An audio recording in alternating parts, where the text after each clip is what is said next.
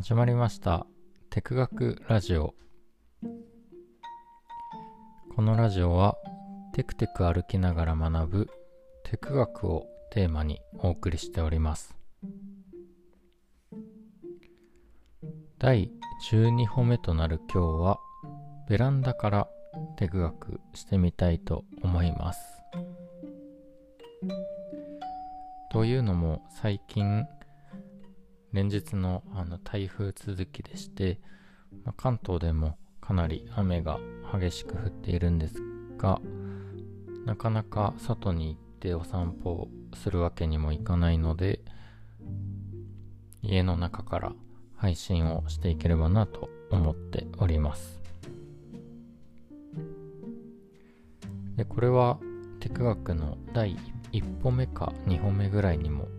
の時にも話したんですけれどもテク学というのは、まあ、実際に物理的にお散歩をして学ぶっていうことだけじゃなくて、まあ、そういった何かお散歩をしながら何全てを学びに変えていこうというスタンスでもあったりするので、まあ、このような形を今回は取れればと思っております。というので、先ほどあのベランダから外を覗きまして、えー、写真を1枚ベランベランダからの景色っていうのを見てまいりました。で、ちょうどあの僕は今、街角図鑑という街角のあれこれをえっ、ー、と、カラーコーンとか電柱とかまあ、電気メーターとかそういうものをまとめた図鑑を読んでいたので比較的目につきやすかったのがその電気メーターだったんですけれども電気メーターとか、えっとまあ、ガスメーターとかこれまでちらっと見かけることはあっても何も意識することはなかったのですが改めてその図鑑を読んで、えー、それらと対面してみるとどこかあのこれまで見えてなかったものが見えてくるという不思議な経験をいたしました。で電気メーターがどんな仕組みで成り立っているかとかそういうことを学ぶとなんか街中にあこうやって電気通ってるんだっていう電気の流れがあの見えてくるように少しだけなりましたと。で電気メーターって皆さんどのようなものかご存知でしょうか？僕は街角図鑑を読むまでは電気メーターというのはなんとなく、あのー、クリーム色の四角い箱の中に、まあ、真ん中にちょっと黒い四角のまた箱っていうんですかねが顔を覗かせてるようなイメージだったんですがあのー、クリーム色の四角い箱というのは電気メーター本体ではなくて電気メーターを雨風から守るための、ま、防護服みたいなあのカバーみたいな役割をしております。で街角図鑑の中ではそのクリーム色の四角い箱っていうのは彼らの住処なんだっていうふうに紹介されておりまして、まあ、そのような観点で見るとすごく VIP に優遇された別荘みたいな箱に包まれた電気メーターがあったりあとはまあ、ひさしで上の部分だけ屋根だけがあのつけられた、まあ、ボロ屋に住んでいるような電気メーターがあったり。あとは寝袋みたいに顔だけ出して他の部分を包んでいるような電気メーターがあったりと彼らも独自の家屋っていうのを作って雨風をしのいでいるような見え方に変わっていきます。で電気メーターを、まあ、もしあの皆さんの家の周りにもあったら今度見てみてほしいんですけれども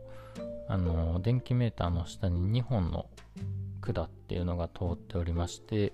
向かって左側の管がだいたい電柱とつながっている管になってます。で電柱からあの電力電流っていうのを流してでえっと、右側、向かって右側の管が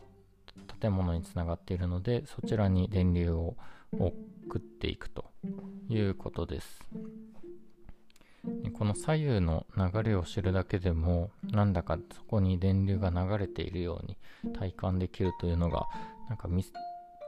ソかなと思っておりまして、まあ、一つ知識を得るだけでこれだけ、えー、街の中にのものの見え方が変わってくると。いう、まあ、知覚できるものが増えていくということかなと思います。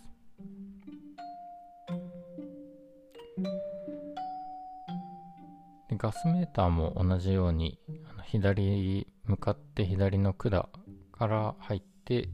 右の管へと流れていくのですが電流の場合は一回流して余った電流っていうのは戻ってきたりするので、えー、それぞれ電気メーターの下にある2本の管の中にまた2本ずつの電線っていうのが通っていて、えー、電柱から建物へ電流を送る電線とあとは建物から電柱へ電流を戻すような電気を戻すような、えー、電線っていうのがそれぞれ2本ずつ仕込まれております。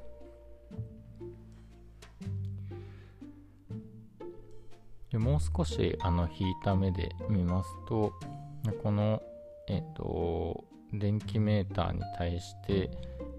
電流を流しているのが電柱ということになりまして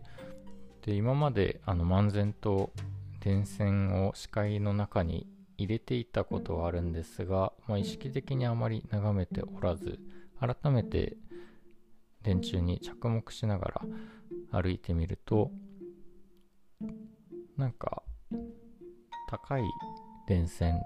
と、えっと、低い電線っていうのが大きく2種類通っていることに気づかされます。でそれそれらはあのー、低圧線と高圧線っていう2種類の電線になっておりまして皆さん本当に家を出て周りを見渡せばあの分かるかと思うんですが、まあ、高さ約10メートルにとの部分に通っているのが低圧線になっておりましてで、えーと、15メートルぐらいのもうちょっと高い部分に通っているのが高圧線という、まあ、高い電流を流す電線ですねになっております。で基本的には発電所からまずはその高圧線という高い電流をに耐えられる電線に電気を流していきで電柱の中に取り付けられている、えー、変圧器というもので電圧を変えてで低圧線に流してそこから、えっと、引き込み線という電柱と建物をつなぐ線によって電気を取り込んでいるという流れになります。なんかテク学者を名乗る割に我ながらあの全く色その街の景色っていうのを見てなかったんだよなってことに気づかされまして電柱と街がつながっている自分の自宅と電柱がつながっているっていうことにさえ気づきませんでした。ということで、えっと、改めておさらいをしますとまず発電所で発された電気。これは約50万ボルトあるそうでして、まあ、ピカチュウの100万ボルトがかなりダメージを相手に与えると思うんですがその半分ぐらいの、えっと、電気っていうのを一気に生み出しますと。でそこから、えっと、変圧器っていうのを使って、えー、約、まあ、6600ボルトの、えっと、電圧っていうのを高い位置にある電線高圧線に流していきます。で高圧線から、えー、その 6600V の電圧をさらに、えー、低い電圧に変換するために電柱の、まあ、上の方のを見上げると箱が取り付けられているかと思うんですが、まあ、それが変圧器になっており、えー、100V ぐらいの電圧へと変換いたします。でその 100V の、えっと、電気っていうのを、まあ、他の電柱に移すかもしくは近くの、えー、建物に、えー、引き込み線という線を使って、えー、流していくとでそうすると僕らの自宅にも設置されているような電気メーターの左側の管をまずは通って電気メーターの中を通ってどれくらい電気使われているのかっていうのを計測して右側の管に流れていきようやく僕らの自宅の電気となっているようです。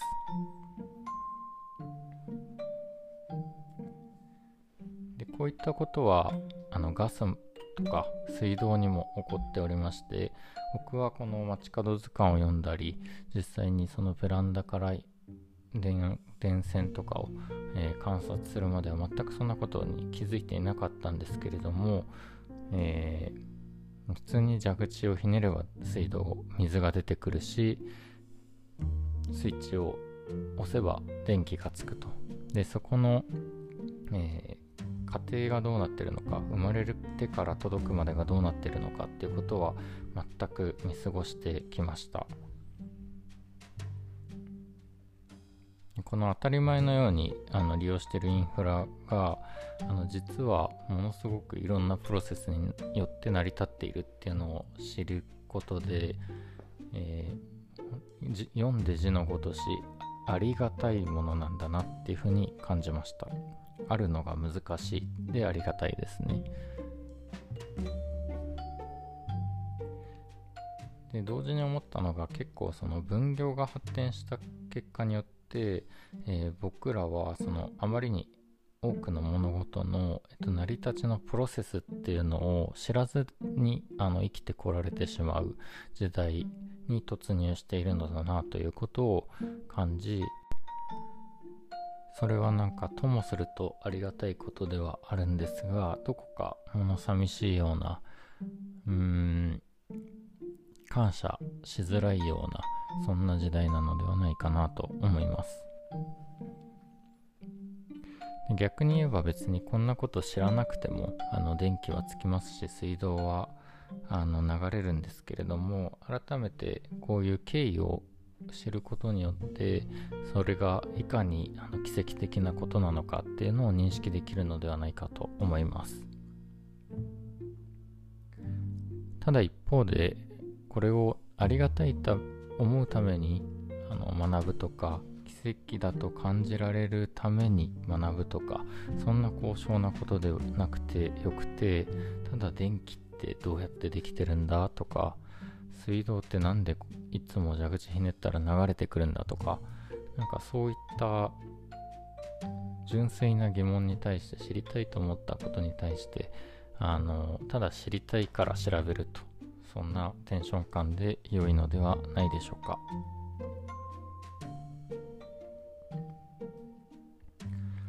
はいということで今日はテク学第12歩ベランダからテク学するというので自宅のベランダから見える景色から、えー、どんな世界が広がっているのかというのを想像してお話ししてまいりました。また台風が止んだらいろいろお散歩行きたいと思いますので引き続き、えー、聞いていただければなと思います。それではまた次回お会いしましょう。さようなら。